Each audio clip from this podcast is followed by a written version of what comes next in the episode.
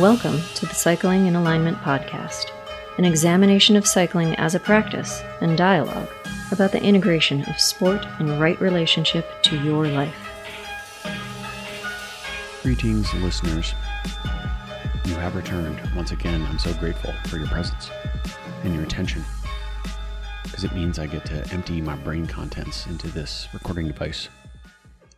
And the goal is that you find that useful, that being all those brain contents.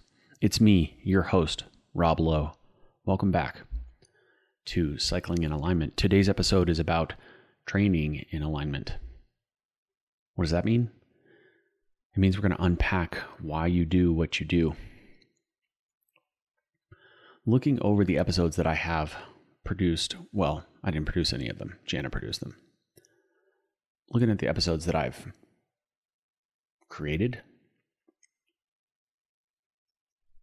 that I've spontaneously brought into existence, well, that's a terrible way to say it. It wasn't spontaneous. Anyway, the episodes that I've made so far, I've got a very diverse list of guests, and I'm quite happy with the people that I've spoken to. Some of them are going to come back for additional discussions, including next week. I'm going to talk to Jessi Stensland again. I'm so excited. And that's been great. And I've also been able to unpack some of the philosophical marbles that are rolling around in my my marble container. And that's been helpful for me therapeutic you know selfishly. If these things sat in my brain forever and then i died or well sat in my brain until i died i'd feel a little bit incomplete because many of my experiences i am hoping are useful to other people as i share them and my insights. So I feel as though some of the episodes I've been releasing recently have been on the technical side, and that's all fine and good. But now we're going to swing the balance over the other end of the pendulum because we can't just talk about boring things like power meters and pedal stroke technique all the time. We have to zoom out and look at the bigger picture because otherwise we become unconscious automatons, mindlessly smashing out the cadences and the watts. And this is no way to go through life. Life is about details, and details come down to examination.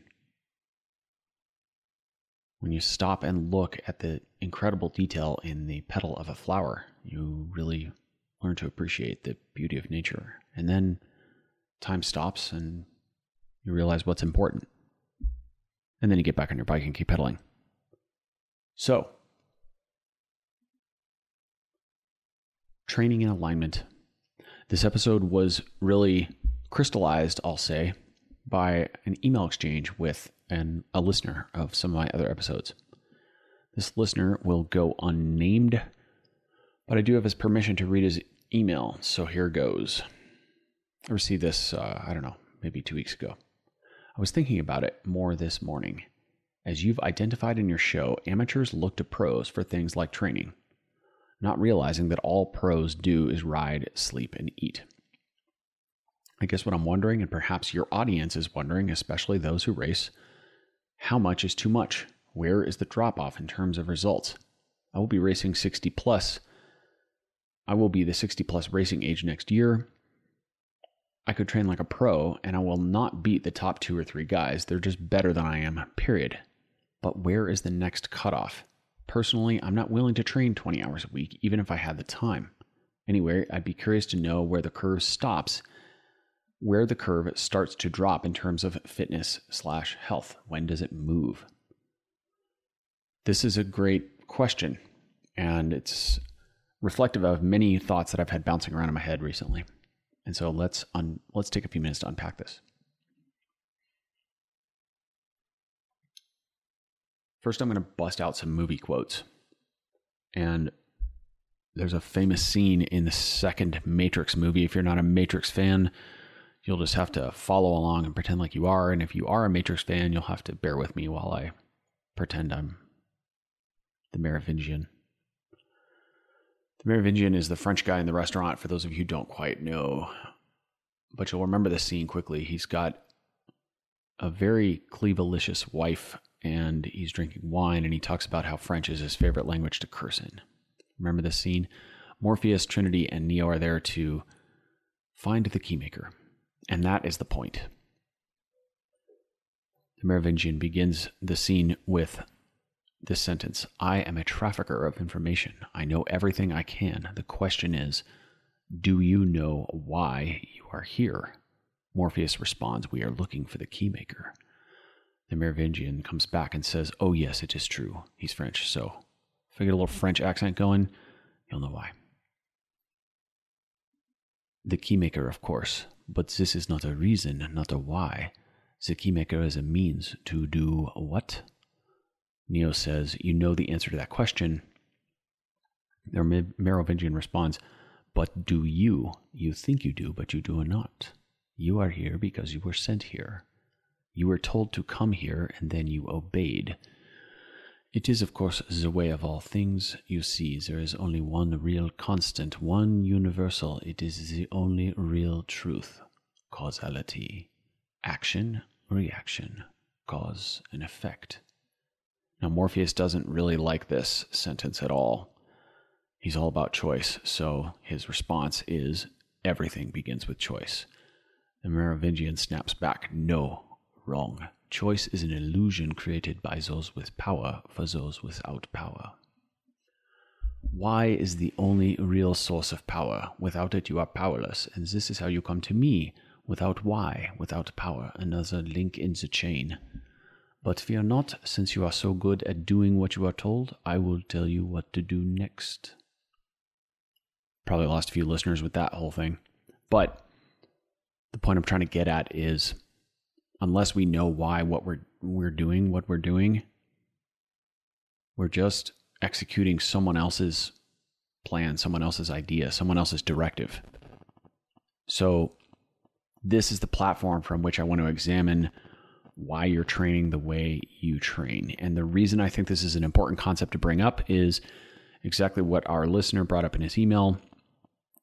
Many endurance athletes simply blindly apply the more is better mindset, the let's take a bath in cortisol mindset, the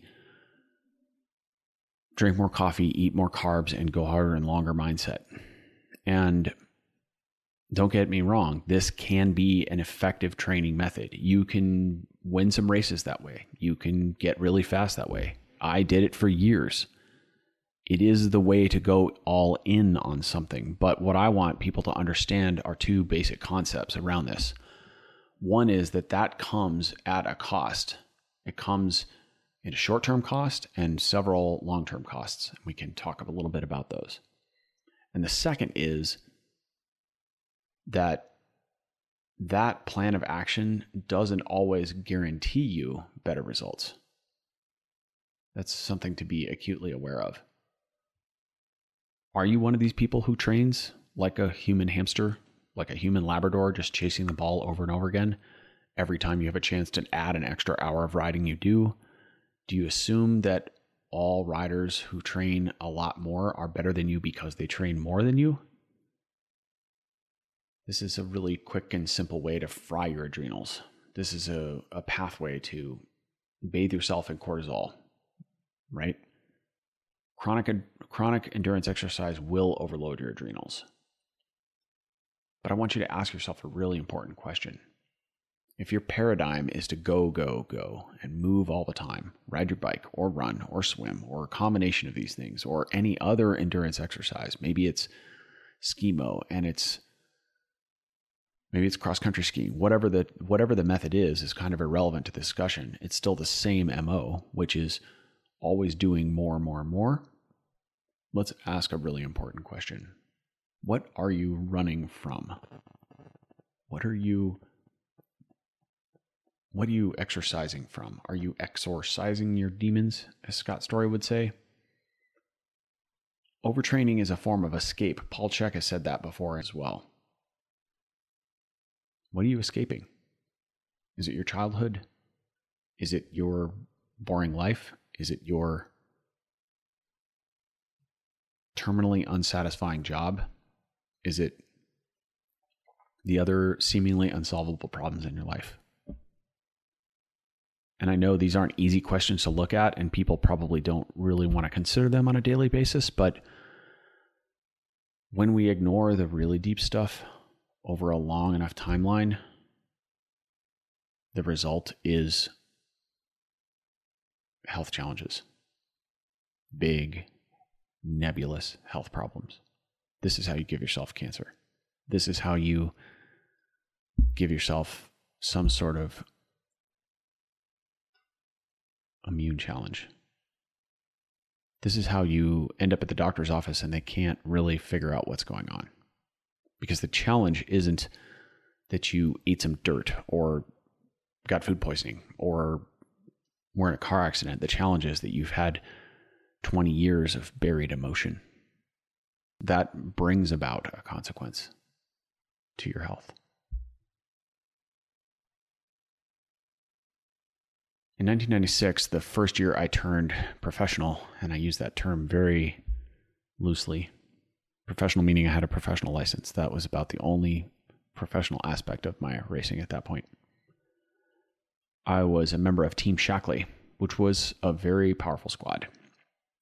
And one of my teammates, Matthew Koshara, and I sat around one night speaking about our teammates and evaluating kind of our competitors, our colleagues in the sport our contemporaries. And we played a game. The game was one where we evaluated each rider and we calculated whether they were overachieving relative to their natural talent line, underachieving, or coasting, we'll say, or were they sort of midlining? Were they were they in the middle ground? Were they achieving what they could approximately in terms of race results and performance given their talent levels? and we we played God for a few minutes and went through the peloton, examined all our teammates and all the riders we knew well, and discussed why we thought they were maybe overtraining, overachieving, perhaps meaning they were maximizing every aspect of performance that they possibly could. And that was sort of turning their natural engine into something that was getting the best possible results. And this is the line of thought that I think a lot of athletes, of course, take. The mistakes that can happen in that line of thought are one, it takes a lot of ego to assume that you can push the envelope or the ceiling of your performance all the time. I mean, what are you doing when you're trying to be an overachiever? Well, there are a couple different ways to break that down. You can think of it in terms of every single ride. So let's look at a typical week. Let's say you've got an endurance ride on Saturday, your coach gives you of four hours. I'm just making up numbers here. And that's supposed to be at some zone, some prescriptive zone. And ostensibly, a lot of coaches will prescribe these zones in power. I do that sometimes, not always. Depends on the context and the athlete and some other variables. So the athlete goes out on this four hour ride and they're supposed to ride in a certain power zone or heart rate zone or whatever. And because they apply the more is better mindset and the I'm always going to maximize everything mindset, they ride at the very limit of that zone, the ceiling of that zone. Or perhaps they disregard the zone and they ride above it frequently, assuming that more is always better. So every time they go up a rolling hill, if they're supposed to be at a particular power zone, they add another 30 watts or 40 watts because they're just climbing. And that's what you do when you climb, you go harder. And then they come home and upload their file and they look at it and they're in a certain intensity factor and they're happy about that and they've achieved that goal. Or maybe they've exceeded it. Okay. This is the equivalent of dunking yourself in a swimming pool. When you're constantly pushing at the top of a ceiling it's a dunk. And every day when you do that on every ride, even on your easy rides, I've seen riders do this, you're continually dunking yourself. And what happens when you dunk yourself over and over again? Well, eventually you drown. So you can also apply this same logic, the same more is better mentality, the same push the ceiling logic on a weekly scale or a monthly scale or an annual scale. There are riders I know and have worked with, even ones recently, who were reticent to take a break at the end of the season not understanding that there is an ebb and flow to all natural cycles, and human beings are subject to these ebbs and flows because we are natural creatures, of course. But for some reason, this person thought that they would get behind if they took two weeks off or three weeks off. I've had a couple athletes in this paradigm recently. But this is a recurrent theme. This happens pretty much every winter.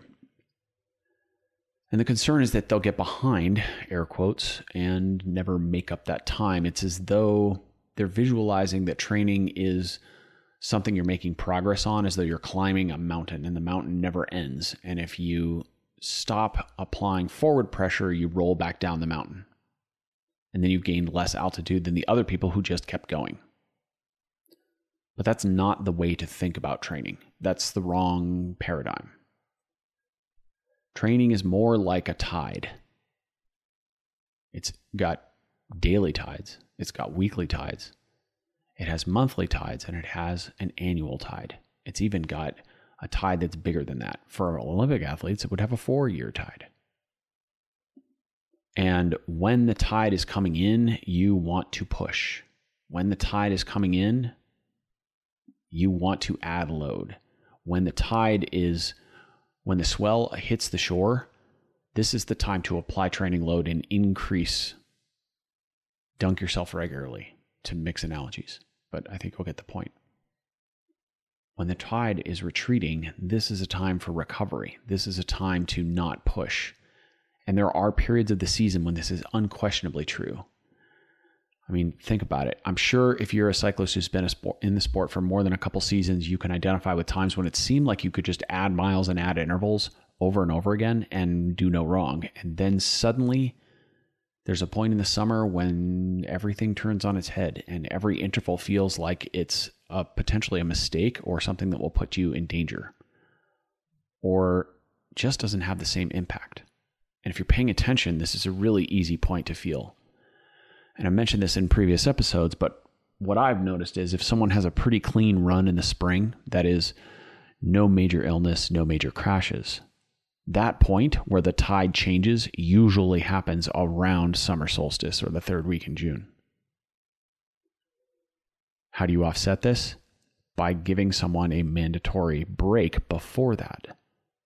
A time when they put away the bike, lay down the sword for a few days, perhaps a week.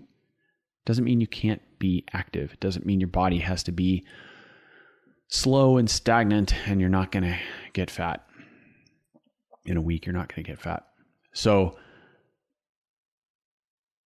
these are ways in which people athletes at time can allow their myopic focus to overshadow the natural truth the most simple natural truth which is a basic law of all human existence that is that everything in biology has a rhythm and a flow to it and when you ignore that when you work against the flow too much you cause yourself damage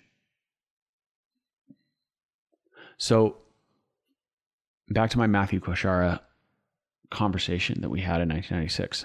You know, you can sort of break this down a little bit and understand it better and apply it to the individual. And this may give us some insight. So, consider someone who is super talented. We've all known this person. Maybe you are this person. Probably not. These people probably don't listen to my podcast. Let's just say that we have this generic talented athlete. I won't pick on George and this athlete can do no wrong when they touch a bike. Basically, the more they train, the better they get, and they start winning races at a young age. And from a phenotype perspective, we could pick on a sprinter. Sprinters tend to win races with ease. You know, unless you drop them or unless you break away from them, they just smoke you when you come to the line. And that gets to be annoying for the remainder of the peloton because sprinters can have it really easy and whenever anything comes easy to anyone, it's human nature for them to not see what the big deal is, maybe even take it for granted. I'm not saying all sprinters do that, but it certainly happened. And on the other end of the spectrum, we have someone who is perhaps less brilliantly talented, especially at finish line gallops, we'll say, and perhaps they're more of an all rounder. So, quite a skilled cyclist, quite a strong cyclist, but lacking the snap perhaps to win a race in a sprint, not quite light enough to win on the hills, not quite big enough or powerful enough to smash everyone in time trials. And so these types of riders can make up a great percentage of the peloton and be quite feisty and quite strong, and yet not really win so many races. And these types of racers can work for years and years in the sport and not have too many victories. In fact, when they do cross the line first, sometimes you can see the years of struggle and work and labor in their eyes. You can see it in the tears in their on their cheeks. So someone who's an all-rounder might be a little more inclined to be an overachiever in our Matthew Koshara conversation model. And someone who's a sprinter might be inclined to become an underachiever. And this is basically recognizing that the circumstance of your abilities relative to the abilities of your sport or relative to the demands of your sport, I'll say, can play out to influence your own rider psychology. Now, maybe it's your personality was that way and you're larger than life to begin with in some ways, and you get to cycling and you just kind of don't care about it as much and then you're winning stuff. That also can happen. That's an outcome.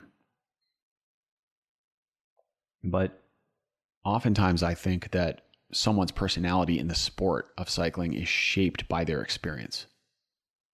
How many races have they won? How many times did they cross the line ahead of the group versus buried in the group or at the tail end of the group? You know, cycling's a sport where it's not like ball sports or team sports. I mean, if you're on a volleyball team, you either win or lose every game. And if you're on a pretty good team, you win some matches. So then you get to share that victory with your teammates. But you can race your bike for an entire year and never win a race easily. And some people ride their bikes for many years and don't win races. And some of those people are paid to ride their bikes for many years. So, this is how the sport goes. It's a little different than most in some ways. Cycling is a sport that can cater to all morphologies. Morphology is just the study of the shape and size of an organism. And consider that in the Tour de France, we've had riders as large as Magnus Bäckstedt, who weighed 95 kilograms. In case you don't know what that means, it's 209 pounds. We've also had riders like Luis Ocaña, who weighed 52 kilograms. That's 115 pounds there's probably no other world level sport, not one that I'm aware of, that has such a large spread of body sizes and weights, body types. And yet these athletes both succeed at the world tour level and win races at the world tour level. And just as a side note, I hear people complain to me all the time about they're too big to climb fast. And immediately I'll point out that Miguel Indurain won the tour five times and he was 80 kilograms. Now, the response might be, yeah, but he was on the sauce, and maybe he was, maybe he wasn't. I don't know. But that's kind of irrelevant. I'm pretty sure Miguel Indurain succeeded as a climber probably well before he got on the program. Even if he was on the sauce, there's only so much that stuff can do for you. Not going to go down that rabbit hole. There's all sides of that equation. Anyway, so where are you in your athletic development? This can lead us into some insight into why you train the way you do and why you make the choices you do. And consider that this is a theme I've been addressing in various other pods with other people. In episode 10, I made all kinds of words about work life balance in the context of cycling. That was a solo sode. In episode 12, Jessi Stensland and I speak about the freedom of the beautiful robot. And specifically, Jessi tells her story about how she used to train, like many endurance athletes, sort of cruising along, doing her thing, always running, always swimming, always cycling. And then she began her program at Exos. And her coach there one day quizzed her as to why she was getting ready to go for a run. And she said, Well, it's run o'clock. This is what I do every day at this time. And he said, You've already done all your workouts for today. I'd like you to rest so that you're fresher for tomorrow. And it was pretty clear when she told that story that had a big impact on her paradigm of how to train as an endurance athlete because this coach was basically telling her stop embracing the more is better paradigm. Train smarter, not harder. Or, as Damo would say, do less. My buddy Damon Shanks, who used to be a mechanic and decided to go to law school, how's that for rototilling your belief systems? Which brings me to my next podcast, episode 24, with Ron Kochevar, which was titled Rototilling Your Belief Systems. And Ron's whole MO is all about thinking critically about your reality digging deep into the entrenched behavior, the belief systems that we all deal with in our daily lives when we play out the recordings, when we rehearse, practice, and rehearse the same behaviors day in and day out. And I think there are a lot of powerful lessons in that episode. Every day is a new day. We can wake up and decide to redefine ourselves at any moment. It's just by choice that we decide to keep doing the same things we've done for the last year, six years, 12 years. Episode 17, I talk about the six foundational principles. If you're following these principles and constantly examining how they are integral in your life, eventually you will hit rock bottom and find a foundational truth. Because if your health is compromised regularly, then you're you're not respecting these foundational principles. This this is core truth. One more episode I'll mention is 25. And that's with Trevor Connor and Rocco Orlando. And this is about how to train yourself right off a cliff. Both these guys tell powerful stories about overtraining. So, if you haven't checked those out, there's some resources. Some seeds have been planted. But Paul Chek's podcast was perhaps the most relevant and if you recall, Paul talks about the four stages of athletic development or the journey of the athlete. The first stage is that of the child. And when the athlete is in the stage of the child, his or her experience is of sex and violence loving. That's what Paul would refer to it as, which really means that life is very polarized. Everything is good or bad or it's what I call the Disney paradigm. Meaning, when a six year old watches a movie, they quickly become very acquainted with who the good guys are and who the bad guys are. And every character that is introduced in the film gets a role. Most of the time, the majority of the characters have a role, and that role is good guy or bad guy. And when you carry this paradigm forward into adult life, everything becomes good or bad. And I spend my whole life constantly reminding myself and others not to think that way because the vast majority of things in our lives are not good or bad. In fact, really, all of them are neither good or bad. They're just things. They're either objects or events. Mountains don't care. This is a very stoic perspective on life, and it's something I've really sought to Hmm. that's not even the right way to say it. I wouldn't say I sought to embrace it. It just calls to me. It's something I feel aligned with. So when you are in the child stage of your athletic development, you see everything as good and bad, and you are working towards good and running away from bad. And this is not a mature way to view the world. It's not a mature lens also, the child athlete looks to their coach or their peers for praise and approval. So, if you're looking for praise from your coach, this is an indication that you're in the child phase of your development and as an athlete. And this isn't good or bad, it's just the opening phase. This is a phase that everyone goes through. I've gone through it. So I want to be clear there's no judgment from me about any of these. And I'm not saying you have to be a certain point in this development. What's important about this model is that you recognize your own behavior and you can figure out where you are. And then if you want to make changes in your behavior, you have the skills to do that. You know, part of seeing the roadmap is figuring out where you are. Well, right now I'm giving you the map.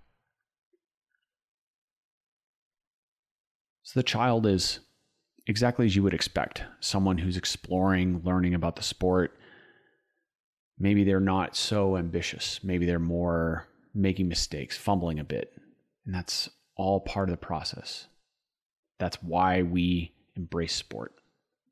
You know, I spoke about this in my last podcast with James Wilson. It wasn't my last podcast, but my first podcast with James Wilson. I expect to have him on for a second one. And we were talking about the beginner's mind and how we all have that shred of hope that we're going to go do something new and we're going to be the world's best at it. And he, I brought that up and he said, he had just had an experience with that. He went to go learn, I believe he was learning how to shoot targets. And he came home and his, from his first day, and his wife said, How'd you do? And he, he basically admitted that he kind of was a little disappointed that he wasn't, I don't know who the Lance Armstrong of shooting is, but he wasn't the most amazing shooter ever in the history of the sport. Not that Lance is the most amazing cyclist in the history of the sport, most infamous perhaps, but you get my point. And this is the essence of being a child in the best possible way of that archetype, which is to simply embrace the child's mind and accept that you don't know what you're doing. That's the point. You signed up for it. You are learning something new. So if you're in the learning stages of the sport of cycling, then embrace that. Don't feel like a jerk when you do something wrong in a group ride. That's a moment to put aside the ego now, if you make that same mistake multiple times after people have asked you not to or told you how to do things better or it keeps not serving you, then you're being a bit of a knucklehead. But if you're learning something for the first time, that is the moment to be a child and to open yourself to that experience. You're filling your teacup. If anyone expects you to know how to do something at an expert level when you're learning how, that's on them, not you. I've had this experience many times at the World Tour level as a staff member.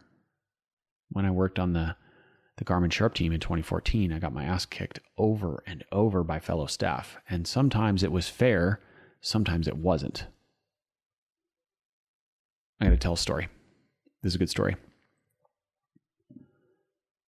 One of the directors on the team is Andreas Klier. And Andreas is the most perhaps stoic human I've ever met, or certainly among them. Very sharp guy, great director, also an amazing athlete. One day we were departing for the start of the stage, and I climbed aboard the bus with Jonathan, and we all made it to the start. That day, my job was to drive one of the team cars in front of the peloton and do avant course. The function of this job is to report back to the directors before they get there and tell them about the conditions of the course. The wind, how strong the wind is, how crappy the road is, how smooth the road is, if the climbs are really what the race book says they are, if there are any extra climbs that suddenly appear that aren't in the book, etc., etc. This is indispensable information for the directors because it helps them prepare the riders for what's coming. They can go to the radio and speak to the riders and let them know what they're in for. So we do the whole stage. I do the avant course. Everything goes fine. And then at the end of the day, Andreas walks up to me at dinner and says, Colby, we were all five minutes late to the start today because of you. And the reason is because you were supposed to drive the avant course car from the hotel to the start when it's your job to drive the car from the hotel to the start, uh, excuse me, when it's your job to drive the Avant Course car on course, it is also your job to drive it from the hotel to the start. But because Jonathan had come and talked to me and said, let's get on the bus, and this was my third day or second day or maybe first day of actually doing Avant Course, I didn't know that. So Andreas took that opportunity to educate me, and he did so very well. He was very professional, he was calm, but he was also very firm and made it extremely clear that I had screwed up.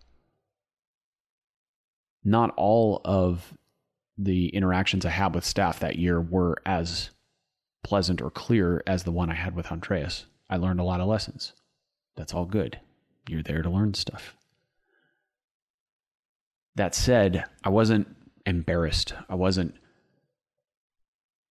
ashamed. I didn't feel like I'd really made a giant mistake. Although in hindsight, it was pretty clear what I'd done. It didn't occur to me because you don't know what you don't know. And Andreas was forgiving of that fact. Now, had I done it the next day, I probably would have really got yelled at by Andreas or maybe someone else because I would have really been disrupting the rhythm of the team and just de- delaying the departure of the staff from the hotel. Everything happens on a schedule there and it's really precise. You got a lot of people to organize, a lot of bikes to get ready, etc. So this is one of the many details of the World Tour program that unless you're on the inside, you would never have the opportunity to see it. And when you get there and learn things like this, it really becomes fascinating. There's a precise operating system to every day from start to finish. I just didn't know the workings of that day. So, the point I'm trying to make is don't piss off Andreas. No, the point I'm trying to make is that if you are a child, you can't really fairly beat yourself up for not knowing something. That's unrealistic. Just accept that you're a child. The second phase is that of the warrior. The warrior phase is probably where most competitive athletes are. And there's no chronological age to this, by the way. There's not even a cycling age per se. If your cycling age is nine, you can be a warrior. If your cycling age is three, you can be in the warrior phase, meaning three full years of racing. If your cycling age is 25, you can still be a warrior. I was still a warrior in some ways after racing for 25 years. So what is the warrior all about? The warrior is there to conquer the world. The warrior is there to sniff under all the rocks, overturn the stones, optimize every aspect of performance, dork out on every single watt and gram of drag and aero helmet and wheel and tire pressure and chain lube and oversized derailleur pulley and smash all the intervals and optimize all the things. And the warrior needs focus. The warrior needs clarity the warrior needs coaching. I mean, think about it. If the warrior has all this energy, all this drive to go be a competitive athlete and do all these things, and that energy is not directed, it can be really disharmonious. It can be very discombobulating. I mean, Paul says it all the time. If you don't know where you're going, any road will get you there. Well, so an, a, a warrior needs organization. A warrior needs direction, and a coach is one of the critical aspects of that. But not only the coach, a, a real warrior will assemble a team of people that can help him or her. And that team, if they're assembled carefully, can be instrumental in their success. If that team is not assembled carefully or elements of that team are in conflict, it can cause problems. And that brings us into the next phase of development, which is the king or queen phase, or archetype, I should say, of athletes' development. The king or queen begins to develop a persona and they start to acquire an empire. And when your team gets big, that's the empire. The empire can take many forms. It can be a fleet of bikes, a fancy house, you know, a bunch of cars, you know, sponsorships you've got to manage. It can be money you're making, and then you've got to have a team of people, and more money, more problems, right? So you've got money, you've got people to manage that money, and then you have people who you hire to do things because now you're so busy managing your career and flying around the world, win bike races or whatever you're doing, that you're you you can't be home trimming your hedges and you know shoveling your driveway in the snowstorm. That stuff is for for people who do manual labor. So you're hiring out your menial labor to other people, you're hiring out your taxes, you're hiring out your contracts, you've got a manager, you've got a team of people that are working for you. And the bigger your king or queen status becomes, the more people you have under you, and then the more people you've got to manage. And the more people you have to make sure are on your side, truly, honestly, authentically. Because when you are an elite athlete and you are focused myopically on one thing and you hire these people, to serve you and to manage your empire, they are in a unique position to take advantage of you because it's really easy for an athlete to not see when someone wants to exploit them. Because by definition, athletes are focused on their task. So there's a powerful bond of trust there. And at times, kings or queens of their sport can become defeated by their empires. They can become taken down by their empires. The empire can become either poisoned, it's filled with poisoned dragons, or it can become something that overwhelms them. And don't assume that I'm only talking about world tour riders here. I mean, I had and have an empire of my own that I've dealt with, and I was never a world tour level rider, although I did get paid to ride my bike. But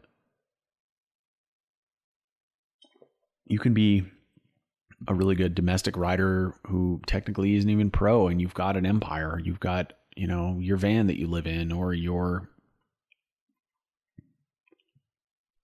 network of people your team that you rely on whether that's your actual cycling team or your own personal team. You're a massage therapist you're a mechanic your person who makes your orthotics your you know people who give you equipment at cost or for free or manage your sponsorship your manager your acupuncturist, your chiropractor, your doctor, the person who reads your blood work, your significant other, spouse, boyfriend, girlfriend, wife, husband.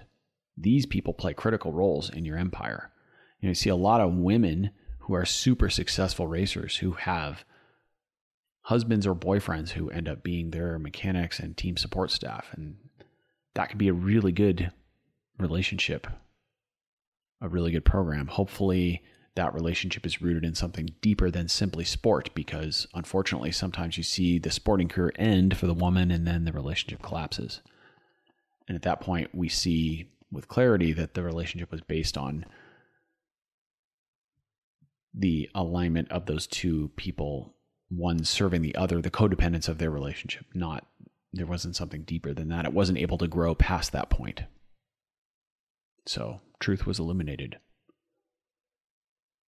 And a king or queen can become tired of the sport over time. They can they can become worn down by it, just the repetitive nature of it after years and decades. It can become a bit much. And the final archetype of this plan is the wise man or wise woman.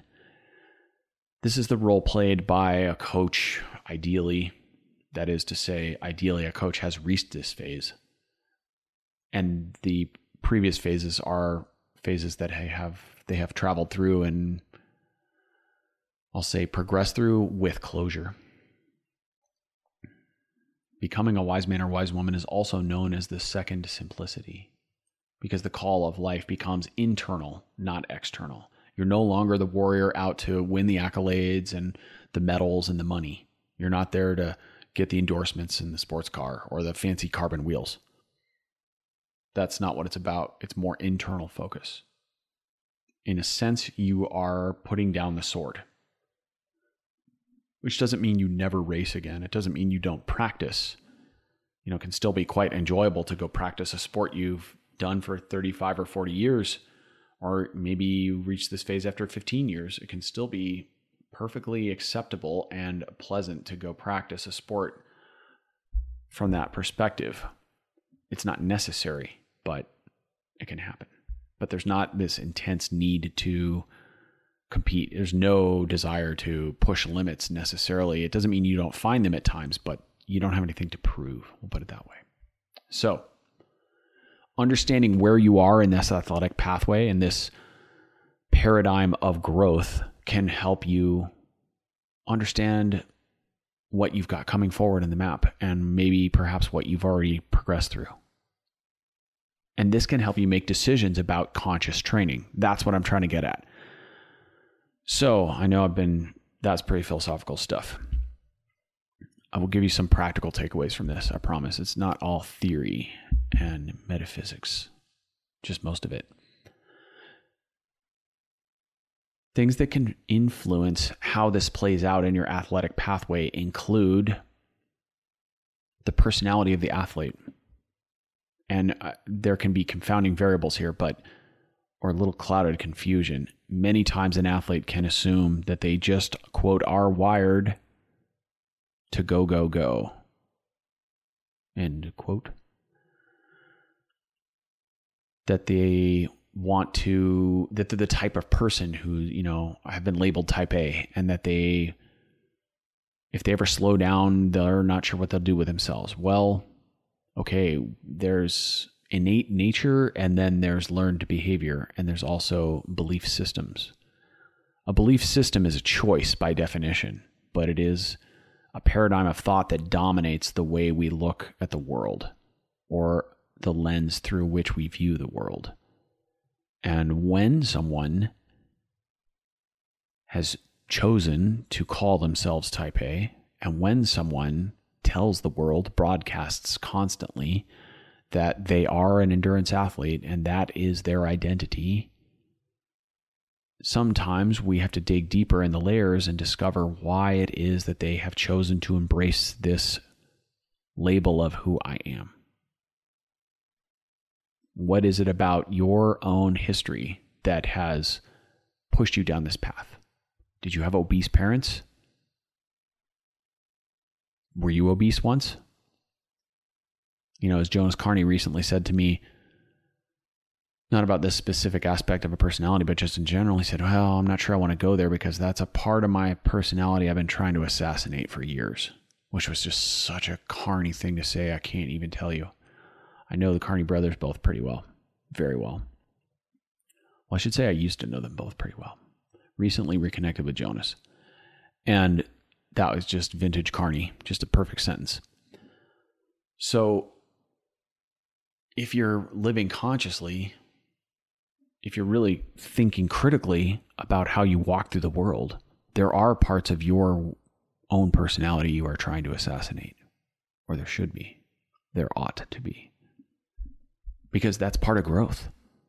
Growth is looking at the things you've done well.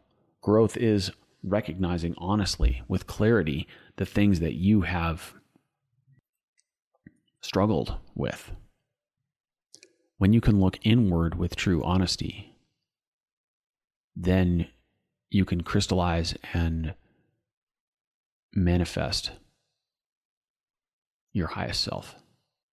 And that includes looking in the lightest parts of your own history and the darkest parts and accepting them as the perfect balance and the perfect set of circumstances that brought you to be where you are. Looking back on your life and looking at your hardships and wishing that they weren't there is it's a child's viewpoint, but it's also unrealistic because all human existence, all human experience by definition has light and shadow, good and bad. So consider some of the postural manifestations of your psyche, both on and off the bike. You can literally see, based on someone, how someone is standing, what their perspective or their MO is in the world. Not as a hard rule, but you can you can figure out how someone approaches other humans based on their posture and you can read into their psyche. And of course, there can be limitations to this perspective. But this is something Thomas Myers talks about in his anatomy trains courses. Learning to read how a person walks through the world and stands in front of you, sits in front of you, can tell you a lot. And when the hips are shifted forward of the ankle bones, this can sort of be interpreted as leaning forward, going, doing. Kind of focused on the to do list, focused on perhaps maximizing the ceiling of productivity. And what is the origin of that psychologically? Is it a person who feels inherently less than and thus must overachieve in order to feel adequate? This is certainly something I battled for much of my cycling career. And the logic doesn't make a lot of sense when you think about it. The old story goes I'm an average athlete. I'm not Lance. I'm not Marianne Vos. I don't have an amazing VO2. I'm not Jonathan Vaughters. I'm just me. And my numbers are, well, I was tested when I was pretty young by Andy Coggan, and he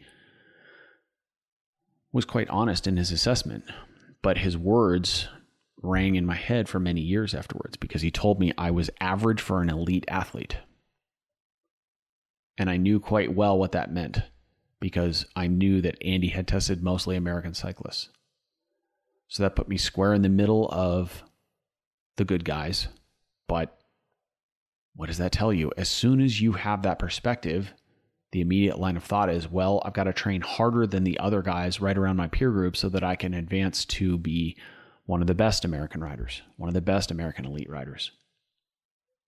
And that's based on the assumption that everyone else is going to not be an overachiever.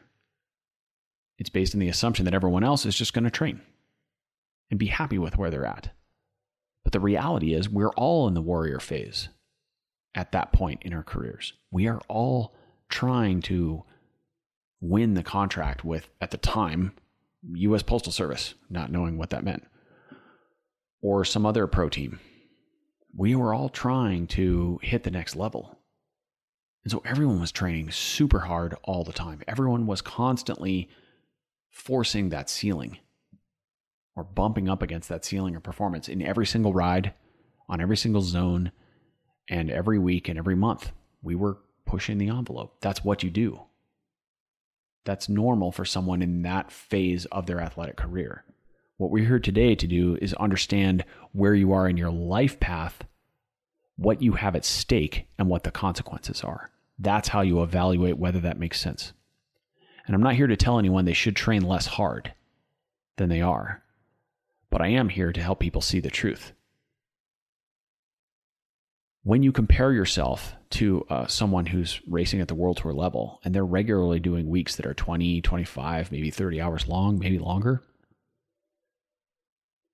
the problem is that we can also do that as weekend warriors, at least for part of our week. So now we've got someone who's working 40 or 50 hours a week, and then they're riding five or six hours on the weekend. And I'm here to tell you that for most athletes, that is not sustainable, nor is it optimal.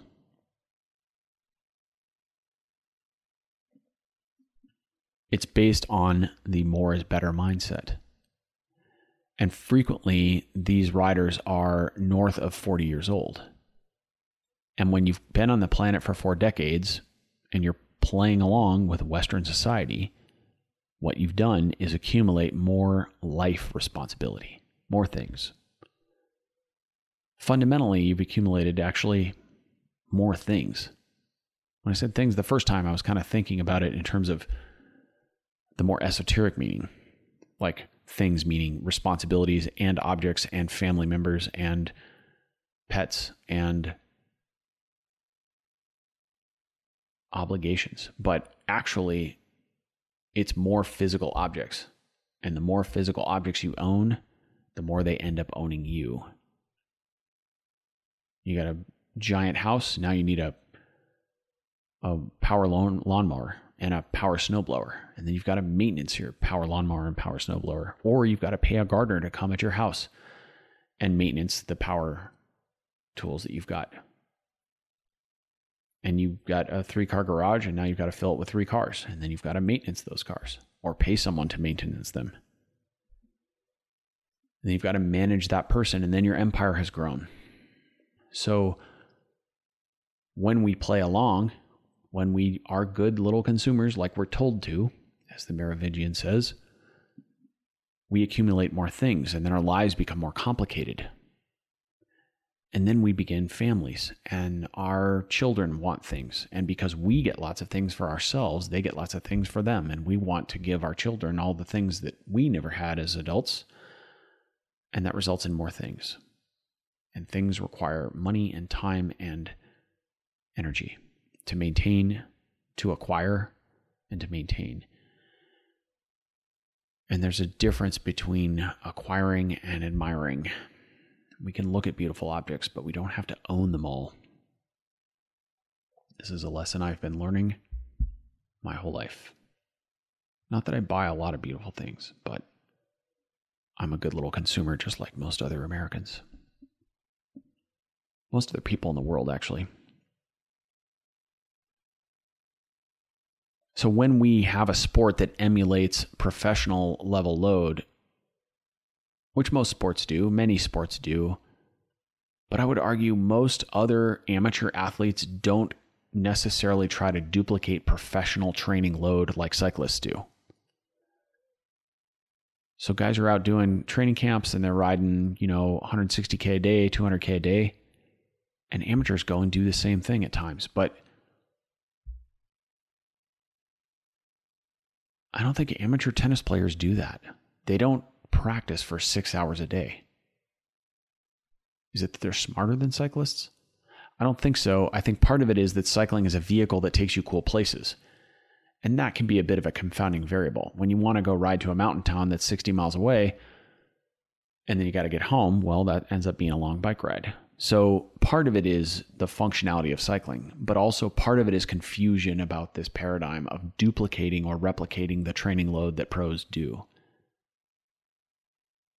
And that is just another form of the more is better mindset.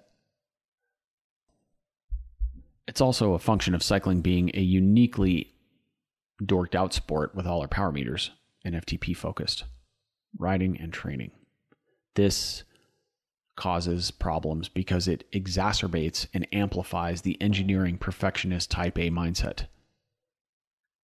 So, if in 2001, or I'll say 1991, when no one had power meters, we had riders who were type A and who were trying to ride at the top of their heart rate ceiling for every single zone and every single ride. Well, when you give them a power meter and you tell them to do that and they can dork out on every single kilojoule of work done, and look at their intensity factor for every ride, you've kind of made that monster worse. Especially in the case of an athlete who's training for the very specific demands of an event in which we know precisely how the outcome will be, i.e., a climb of 10 kilometers that must be climbed at 5.6 watts per kilo in order to win, based on last year's results plus a little bit or something like that, however you want to do the math. So we clearly lay out the demands of our event, our time trial or our hill climb or our road race as clear as we can in a road race or a criterium. And we train for the demands of that event. And then you are constantly comparing yourself to where you think you should be based on this scale. If I'm going to win my race, I have to be here. And right now I am here minus 9%, 11%, 4%, whatever. And we relentlessly march forward looking for tiny ways to make progress on that goal. Now, there are two sides to this coin, just like there are with every coin. That which measures improves, and power meters are undoubtedly a powerful tool to both measure and quantify improvement. But just as in all things, there has to be balance. And if you bludgeon yourself with numbers all the time, you will burn out. And if you focus so strongly on the numbers and convince yourself there's no way to win a race without the numbers being exactly as they are, I can tell you from experience, you're selling yourself short and you're also missing the point of being a warrior. The point of being a warrior isn't to always come home with the elixir. You're not anywhere near the end of your hero's journey at that point. You're just in one phase. The hero's journey is a is a much more in depth and expanded version of Paul's archetype fundamentally. And it's got a journey, and you come home with this elixir and you fix everything. But that's not the point of a warrior phase. The point of the warrior phase is go unturn rocks and and hunt creatures and battle stuff. The battle is the point. It's to go into battle and fight honorably. That is the that is the outcome of the warrior phase ideally. When you are convinced that the outcome of the warrior phase is to win the hot chick and the Lamborghini and you don't do that, you're setting yourself up for disappointment. And if you and there are athletes who are absolutely convinced that the entire point of a warrior phase, whether that phase takes one season or 12, is to win a gold medal or a particular race, whatever it is, state time trial championships, Olympic road race. Makes no difference for the point of the example which race we're talking about. They are convinced that if they do not win that race, the entire phase was a failure or a waste and they should be embarrassed. And this is extreme thinking taken to its worst possible outcome. Because you are evaluating the entire process phase of your development on the end result. And that is backwards thinking.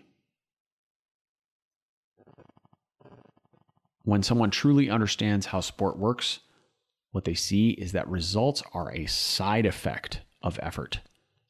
They are a consequence of process, not the other way around. The end result does not justify a warrior's phase. That is not what the journey is about. And if you can't handle that, you should consider trying a different sport or taking a break and meditating for a while until you can get your head straight. Because if you are have these priorities backwards, you're just setting yourself up for problems, for misery, really, for unhappiness. And no one wants to see that. It's a lot of time and effort. The sport's way too hard to just be miserable about it. I battled this in my own little journey at times. I've actually recorded my own hero's journey episode a couple times, but hasn't been released yet. I don't know if I'm going to do that. Not sure if I'm ready to share that with you guys. We'll see what happens. What we have to consider is the balance of your training load relative to the demands of your occupation, your family, and all the other things you signed up for. And before you go tell me about how you got a whole platter full of stuff assigned to you that you didn't ask for, I'm going to just back you up right there and remind you that everything is a choice when it comes down to it. Everything is. You got married, that was a choice. You had kids, that was a choice. You bought a house, even if it wasn't the house you wanted to, that was a choice you made. You signed up for it. You want to get really esoteric? You had an unexpected pregnancy and that resulted in a family member? You signed up for it. You think you didn't? You absolutely did. Being an adult is about taking full responsibility for every choice you make. But not only that, the world has a way of delivering us what we need, not what we want. Think about that.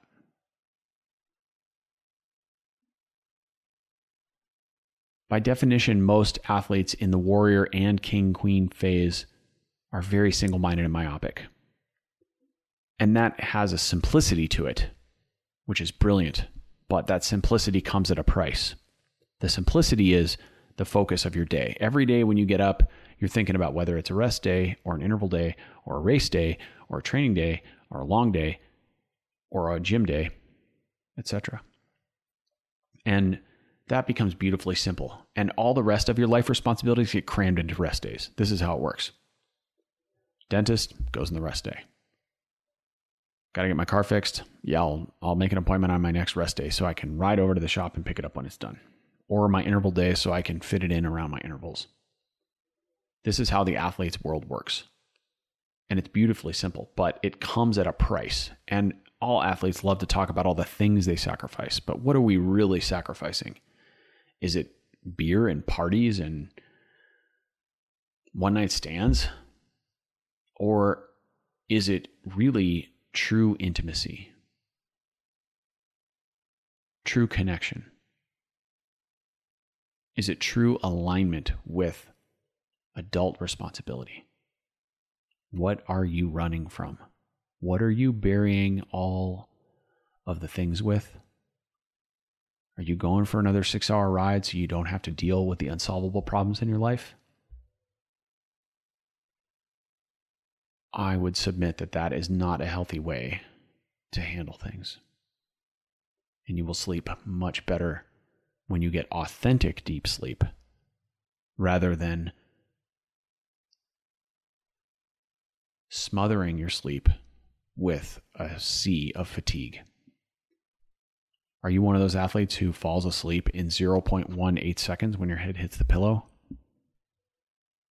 Most of the time, this is not because your subconscious is at rest.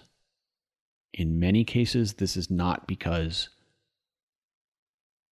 you have all your mental ducks in a row and you are walking through the world at ease with your authentic self for all to see. In most cases, this is because you've obliterated yourself and you are swimming in cortisol and drowning in adrenaline, and your body's exhausted. So, if you want an honest reflection, wake up tomorrow morning, look in your bathroom mirror, and stare yourself straight in the eyes. Do you have bags under your eyes? That is chronic cortisol, my friend. Time to take a real look in the mirror.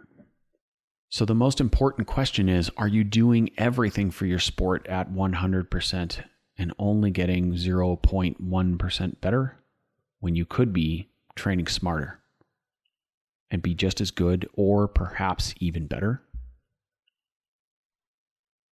You know, there's a rate of diminishing return. This is rule number one about endurance sports. There is a rate of diminishing return, meaning when you start adding training load, you get better and better at a quick rate. And then the better you get, the more you have to train to get a smaller incremental gain. And when you are an amateur athlete, when you are practicing the sport for the joy of the experience. Does it make sense to sacrifice and burn everything else along the way just to gain that extra couple tenths of a percent? For what? For local amateur racing? Now, if you're a 19 year old kid who's on the verge of getting a world tour contract, this is a different discussion. Then you are properly entering the apogee of the warrior phase, and you are arguably justified in going for it. These are the types of opportunities that we'd only get a couple times in our lives, maybe once in our life. So I'm not telling you that if you're on the verge of doing something amazing in the sport, you need to back off. That's not my message. But the majority of the athletes out there are here to experience what they can experience in the sport and they can do it with so much less effort and smarter training. And perhaps use that training as a vehicle to dig deeper in their lives in other areas.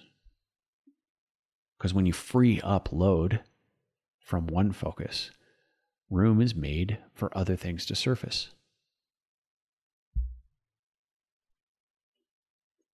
Consequences of chronic aerobic overload well, we've got all kinds of things to consider. We've got the possibility of catastrophic injury, and that can be acute injury from trauma, getting hit by car, crashing. The more you ride your bike, the more likely these things are. We've also got long term injuries, overuse injuries. When you ride your bike all the time, the chances of you getting injury injured from that activity just go up and up. We've got to consider long term damage to your hormones, long term damage to your heart. The body isn't really adapted to extreme amounts of endurance exercise, especially at high intensity. You can fry the living crap out of your adrenals by riding your bike hard all the time. And your body's got to deal with all that oxidative stress. That is a massive overload. And if you want to know more about long term damage to the heart, just read Chris Case's book. It's called The Haywire Heart, and it is all about how cardiac rhythm can become disrupted chronically from too much hard aerobic exercise. He wrote it with Lennard Zinn, and Lennard has had this exact experience himself. He's lived it. We also know that endurance athletes are subject to recurring illness over a long enough timeline, especially when you're training really hard.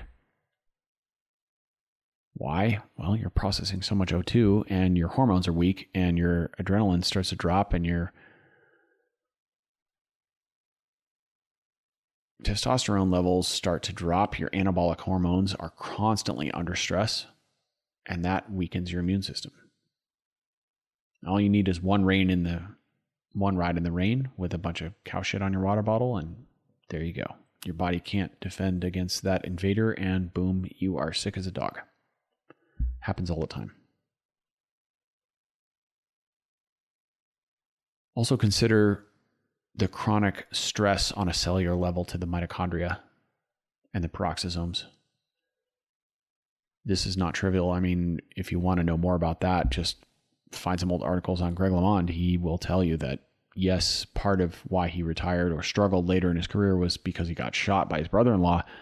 And he has a lot of metal in his body, which doesn't really mix well with mitochondria. But there's got to be a correlation between the amount that Greg pushed himself and his incredibly high VO2 and how much his cells could handle that oxidative load. So the rule is generally speaking, thinking about this from a big picture perspective, exercising for long durations can be okay. And exercising for at very high intensity can be okay in proper doses. But when we mix long duration and high intensity, that's really taxing on the body. That really stresses hormonal levels. And anytime you are really disrupting hormones repeatedly through exercise, that will have long term consequence in your own circadian rhythm.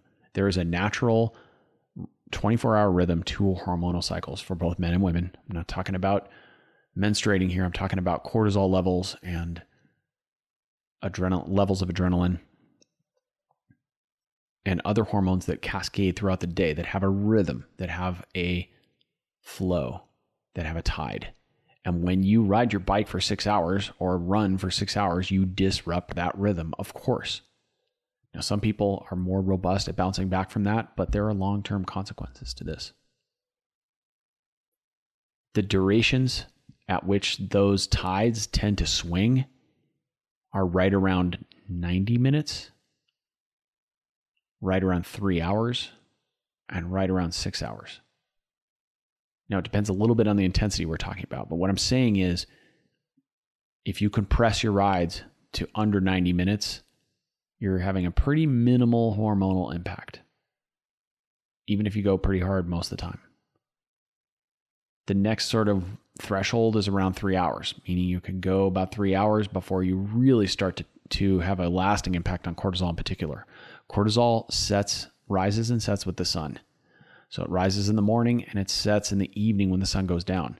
But when you exercise midday for three hours really hard, you start to bump back your cortisol levels so they don't go down as readily. And when you ride for six or seven hours, of course you disrupt that rhythm. That's just one minor hormonal impact that we can sort of see. And when you ride long, many days a week or many weeks in a row, then eventually you impact your hormones over time. And that is not trivial. So we talked about the the first rule of endurance training is the rate of diminishing return. The second is increased risk with increased load, meaning the harder you push, the more risky something is going to go wrong. That you're going to injure yourself, you're going to get sick, you're going to get a flu, you're going to catch a cold. The more the more like the more you ride your bike, the more likely it is you'll fall off of it. So we have to recognize that risk. And I'm not saying don't ride your bike for long durations. What I'm saying is take adult responsibility for your choices and understand that you might, that when you ride your bike a lot, you are increasing the risk of things happening, getting bit by a dog.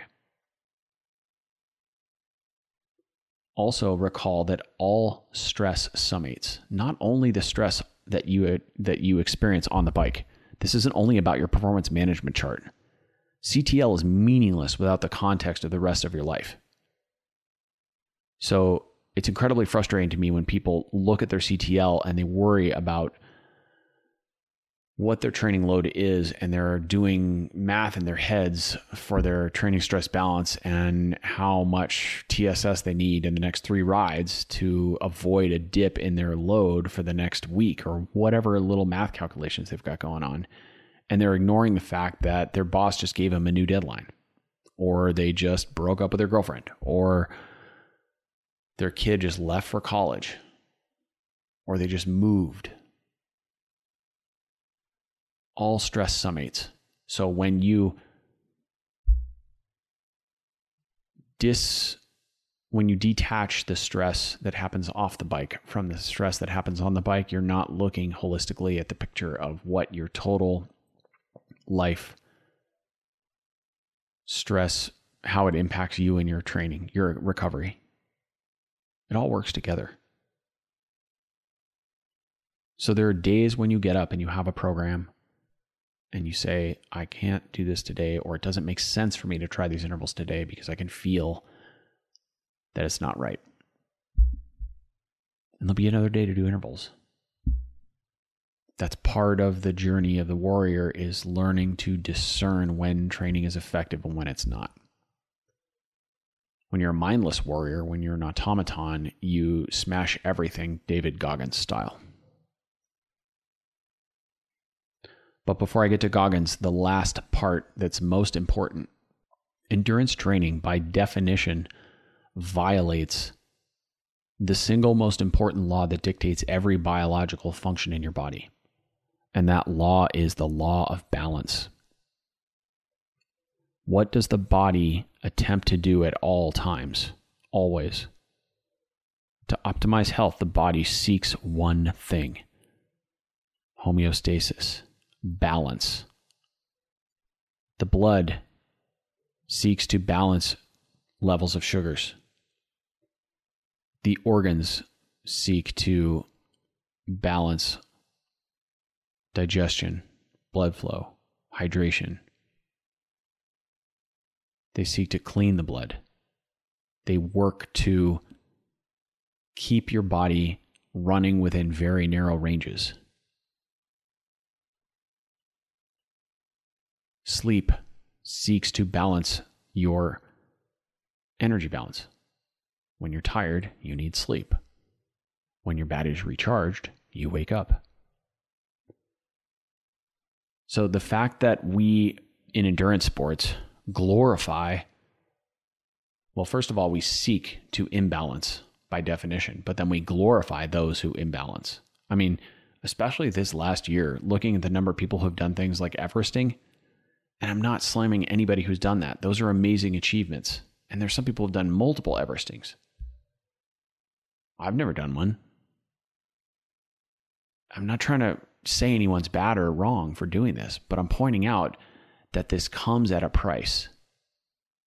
And I don't think everyone's aware of that. That's why I'm laboring to point this out. So I'm sorry if you already figured this out and you're rolling your eyes right now. You probably already pressed stop. But I think it's really important to recognize that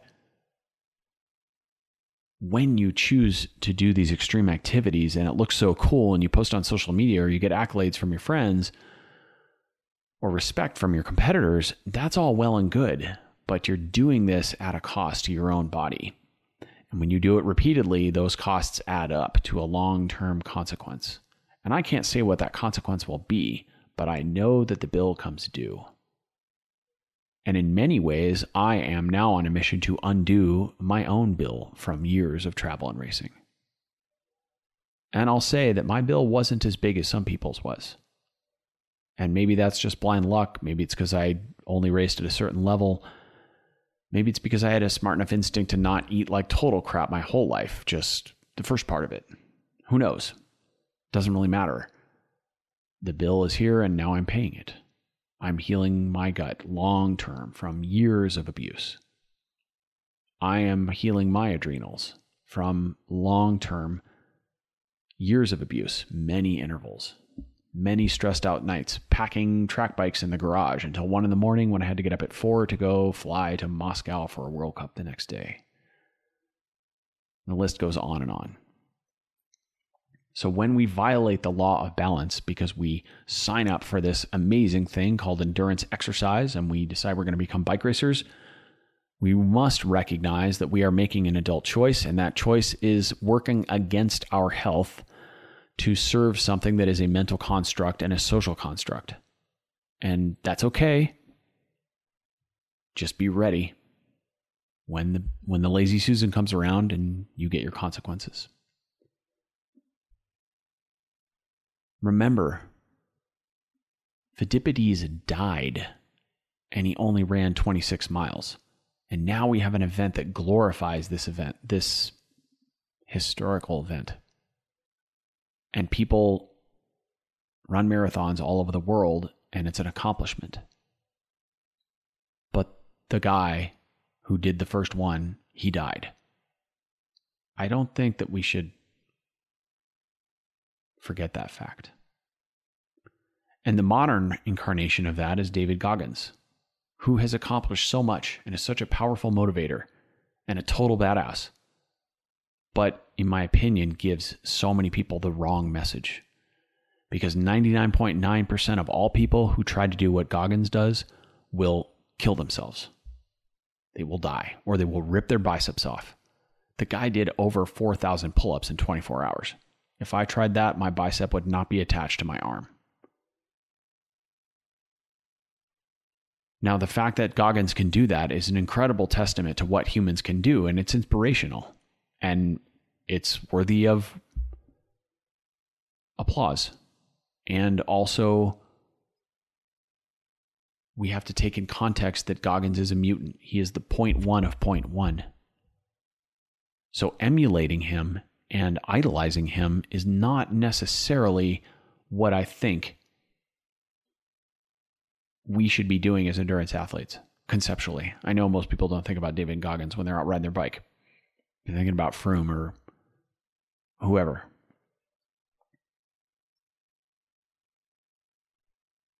Sagan. And Peter Sagan is also the point one. Greg Van Avermaet is also the point one, as is Marianne Vos. And so many other women out there who are smashing pedals all over the place but that doesn't mean that we are them, nor does it mean we should hold ourselves to that standard. So I ask you to consider that for most people who are amateurs, and maybe you're in your warrior phase, somewhere, I'm just going to give you some nuts and bolts, somewhere in the 8 to 12 hour range of training is quite adequate to train hard enjoy a real life. That's eight to 10 hours, eight to 12 hours a week, by the way. You can make real progress as an athlete. You can get plenty of intervals done. You can accomplish a lot in the sport and make progress in your quest to be a warrior. And there are lots of variables you can manipulate in that time frame without adding more time. So if you're currently training in that range and you feel like you're not getting better, then it's time to dig. It's time to read more books or challenge your coach or ask your coach questions or get a coach maybe if you don't have one. Or perhaps change coaches and learn to shake the tree a little bit, figure out what else can be done to expand your abilities. Now, it's possible that you've already hit your threshold. Maybe you're already doing everything you can do to be as fast as you can, and then you've just got to enjoy the process. Being a warrior isn't only about being faster. It's also about the experience of warrioring, which is not a word. If you're doing more than three hard interval sessions a week, you're definitely violating a law of balance. Two to three is plenty. You can make those two to three days quite hard and you can make them double sessions but you better be prepared to counteract those with enough rest and recovery. Also, keep in mind that the older you get, the more you must offset your bike bike cycle training with non-bike cycle training. I like to say bike cycle because it's how he says it in 40 year old virgin, which is pretty much me because I don't own a car. I don't own a car. I drive a bicycle. So the older you get, the more you need to do to offset your load on the bike. That's just the way it works. It's a law of cycling because cycling makes you a worse athlete over time. That is to say, if you are couch fit and you start running your bike, you will become more fit as you ride your bike. And then the curve flattens out and then it becomes bell shaped and goes on the other side. And you become a worse athlete the more you ride. This is an inescapable fact. So, how do we do how do we offset that? We do it by conditioning our ankles and feet. We run and walk. We lift heavy objects. We do multiplanar exercise. We twist. We engage thoracic extension, etc. See many of my other episodes. I'm going to finish this episode with a quote again from the Merovingian. Ah, yes, who has time? But then, if you do not take time, how can you ever have time? The point there being take time to critically examine how you're training and offset your cycling with appropriate activities in your life whether those be activities of exercise or other. And this will help you make steps forward as a more holistic person, which then reinforces and complements your journey as a warrior or a king and queen in your sporting path. That one was pretty philosophical. It's late. I'm going to bed. I hope everyone enjoyed this podcast. If you have comments, as always, you know where to find me. Info at cyclinginalignment.com. My inbox is currently 25 messages, and that is after a couple pretty heavy rounds in the last few days. I try to work towards zero, but man, how often do you hit inbox zero? It's like the unicorn of 2021, I suppose. The unicorn of the modern era. Take care, everyone. Talk to you soon. Next week, Jessi's coming back and got some more surprise guests coming too. Super excited. Gonna ramp up the guest list. So keep your pants on. Thanks for listening. Attention, Space Monkeys. Public service announcement. Really, technically, it's a disclaimer. You already know this, but I'm going to remind you that I'm not a lawyer and I'm not a doctor. So don't take anything on this podcast to constitute lawyerly or doctorly advice. I don't play either of those characters on the internet. Also, we talk about lots of things, and that means we have opinions.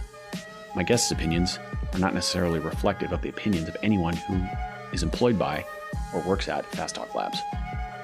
Also, if you want to reach out and talk to me about things, feedback on the podcast, good, bad, or otherwise, you may do so at the following email address info at cyclinginalignment.com. Gratitude.